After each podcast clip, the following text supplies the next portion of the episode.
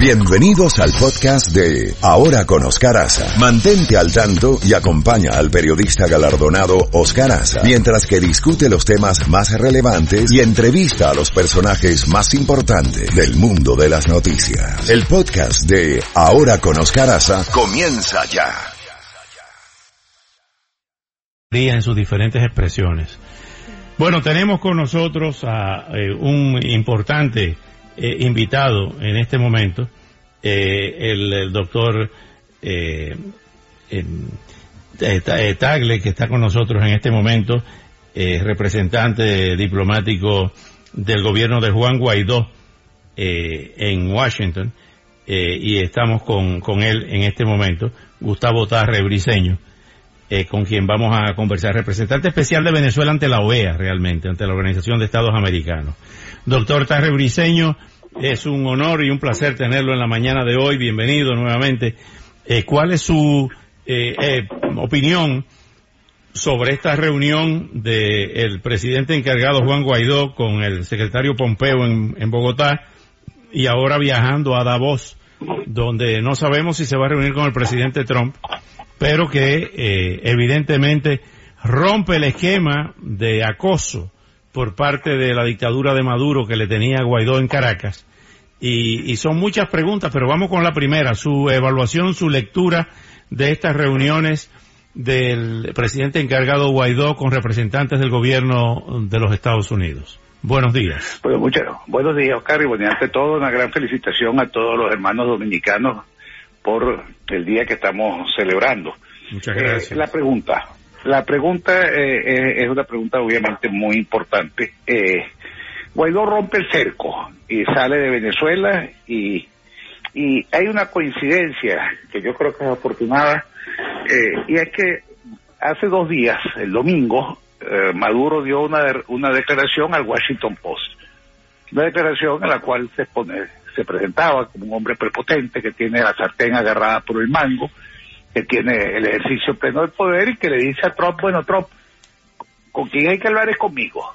Y yo estoy dispuesto a conversar, estoy dispuesto a llegar a acuerdos petroleros, pero tú tienes que hablar conmigo.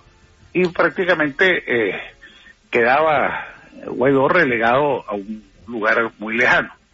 Eh, la invitación a ir al foro, al, Foro Económico Mundial en Davos se viene manejando obviamente hace mucho tiempo, pero tenía que manejarse con una inmensa discreción porque eh, la salida de Venezuela de Guaidó es una operación logística eh, con muchas dificultades y obviamente no se le podía indicar al gobierno que este plan existía, al gobierno de Maduro. Y en consecuencia, eh, Maduro queda sorprendido, al igual que muchísima gente, porque no, no estaba al tanto de que, esto, de que esto iba a ocurrir. Y lo deja él en una posición que bordea el ridículo. Después hablaremos sin duda del, de la decisión de invitar al embajador cubano al Consejo de Ministros. Sí, y, lo van a dejar entrar esta vez a Guaidó, porque aquella vez eh, Diosdado amenazó con que lo iban a arrestar en Maiquetía, eso no ocurrió. Eh, bueno, no, no, no, no ocurrió, la, eh, la agenda se está armando mucho sobre la marcha, porque precisamente por esa razón que hemos visto, lo que se estaba, la primera fase que se estaba calculando era, era cómo llegar a, Davos en Suiza y la idea era ver al presidente Trump allá. Pero resulta que Trump en este momento está hablando en, en Davos y el presidente Guaidó habla mañana, o sea que no van a coincidir allá. Entonces el resto de la agenda está todavía en una fase de, de, trámite o de negociación.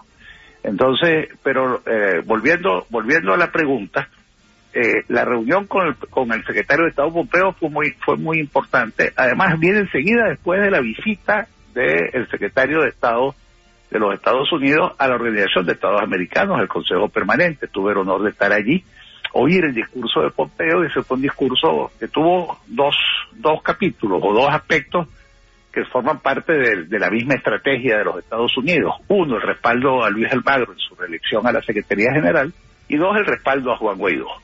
Y esto lo que busca Guaidó es, eh, lo que busca Pompeo es señalar que eh, hay una batalla entre democracia y dictadura, entre el mundo que sigue siendo el mundo libre y ya no es la Unión Soviética lo hay enfrente, pero es esta coalición de regímenes totalitarios vinculados al terrorismo y al narcotráfico que son Rusia, Irán, Cuba, Corea del Norte, etcétera, y bueno, y que en esa batalla la reelección de Almagro y el respaldo a Juan Guaidó eh, forman parte de una misma estrategia. Eso se planteó en la OEA y se volvió a plantear en, eh, en Bogotá en la reunión en la cumbre antiterrorismo, no por nada se, se escoge esa, esa ocasión para el encuentro y eh, allí Pompeo reafirma el apoyo total, solidario al, a la lucha de los demócratas venezolanos por, por sacar a Nicolás Maduro y el respaldo a Juan Guaidó. Eh, cuando mucha gente decía, bueno, Guaidó está enfriado, eh, ya lleva un año como presidente interino, pero no ha podido materializar la toma efectiva del poder en Venezuela. Bueno, había una sensación de que podía haber un Guaidó debilitado y, todo esto que estamos viviendo lo que eh, afortunadamente lo fortalece.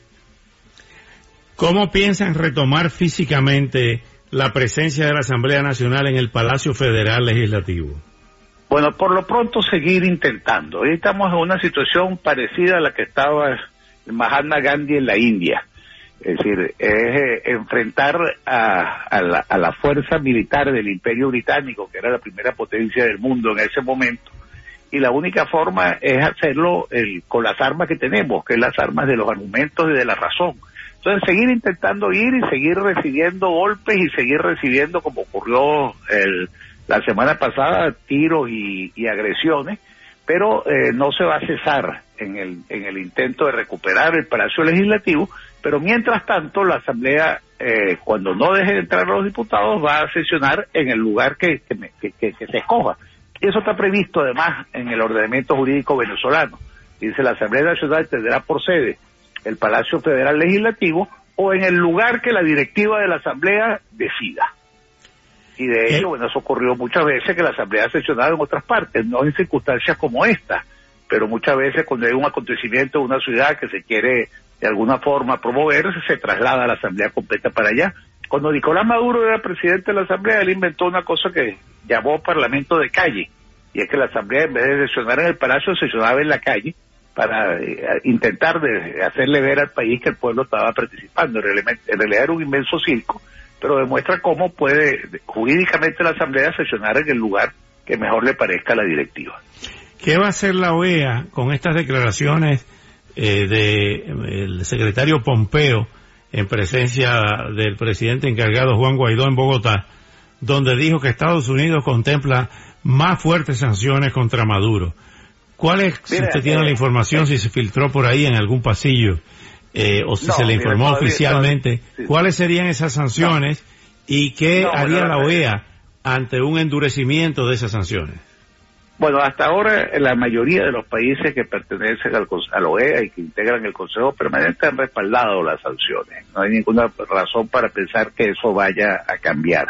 ¿Y cuáles pueden ser esas sanciones? Mire, eh, hasta ahora las sanciones no han tenido toda la eficacia que, se, pensó, se pensó que iban a tener, porque han habido países y empresas que han ayudado a Maduro a darle la vuelta a las sanciones, eh, tanto en materia petrolera como en materia minera, especialmente con el oro.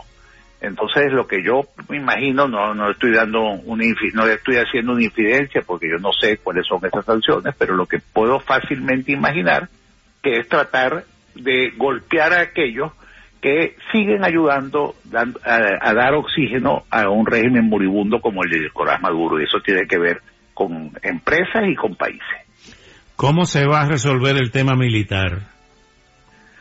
Bueno, el tema militar es un tema muy serio porque eh, durante mucho tiempo Hugo Chávez se dedicó a destruir al liderazgo militar, el orden de mérito, la importancia de, de, la, de lo que ha sido la carrera de un oficial a la hora de establecer los ascensos, el privilegiar la lealtad política por encima de cualquier otro tipo de, de mérito.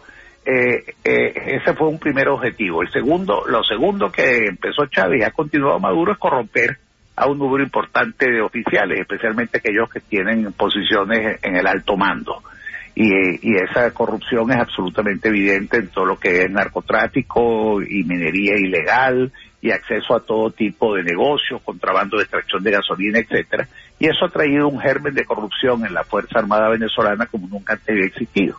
Sin embargo, existen un, un, porcentaje importante de oficiales que no se ha corrompido. Lamentablemente muchos pidieron la baja y se fueron, cosa que es humanamente comprensible, pero que políticamente eh, resulta muy negativo. Los, muchos de los oficiales más capaces y más honestos dijeron yo en este ejército no, no tengo cabida y me voy pero muchísimos otros se quedaron, contra ellos se está ejerciendo una represión brutal. El asesinato del capitán Acosta Arevalo es eh, la prueba más evidente, pero hay más de 200 oficiales presos, algunos de ellos oficiales que son los más brillantes de las promociones a las que pertenecen y que están encarcelados, incomunicados, torturados sistemáticamente, sus familias eh, sometidas a un acoso. Y entonces hay una política parecida a aquella que practicaba Pablo Escobar, plomo o plata, las dos P a los militares que quieran portar, que se porten bien, habrá plata y a los que no coincidan o, no, coincidan con la política gubernamental, es plomo. ¿Y eso obedece a una decisión directa de Nicolás Maduro y Vladimir Padrino o de Diosdado Cabello que pudiera haber implementado un gobierno paralelo en lo referente a las estructuras mafiosas y al poder tan violento, el, ejercicio del poder tan violento? Falta la, la tercera pata de ese trípode, que es Cuba. son tres factores que se mueven, se mueve Cuba, se mueve, se mueve Diosdado y se mueve Maduro. Son tres, tres polos de poder que luchan por la supervivencia. Para Cuba es vital mantener el suministro de petróleo gratuito venezolano y en consecuencia harán todo lo que haya que hacer y Maduro y, y, Cabello están obligados a coexistir porque, porque tienen mutuo interés, pero es absolutamente evidente de que la relación entre ellos es muy mala. ¿Por qué de forma tan burda? ¿Por qué de forma tan burda, perdona que lo interrumpa, sin guardar las apariencias, anuncia a bombo y platillo la presencia del embajador cubano en las reuniones del... Nunca se había visto eso que yo recuerde en la historia latinoamericana, un embajador extranjero formando parte del, del Consejo de Ministros. Bueno, yo creo que eso es una exigencia cubana. Como decíamos al comienzo, Maduro dio una declaración al Washington Post diciendo, bueno, Trump, tú tienes que negociar conmigo, de decir, tú y yo nos vamos a entender y vamos a resolver este asunto. Y los cubanos dijeron, no, esto no es así. Usted es quien manda, el que mando soy yo. Y entonces lo obligaron a dar esa declaración, que es en la práctica la mayor humillación a la que puede someterse un presidente. Admitir que en el Consejo de Ministros que él preside, hay un extranjero que viene a dar órdenes.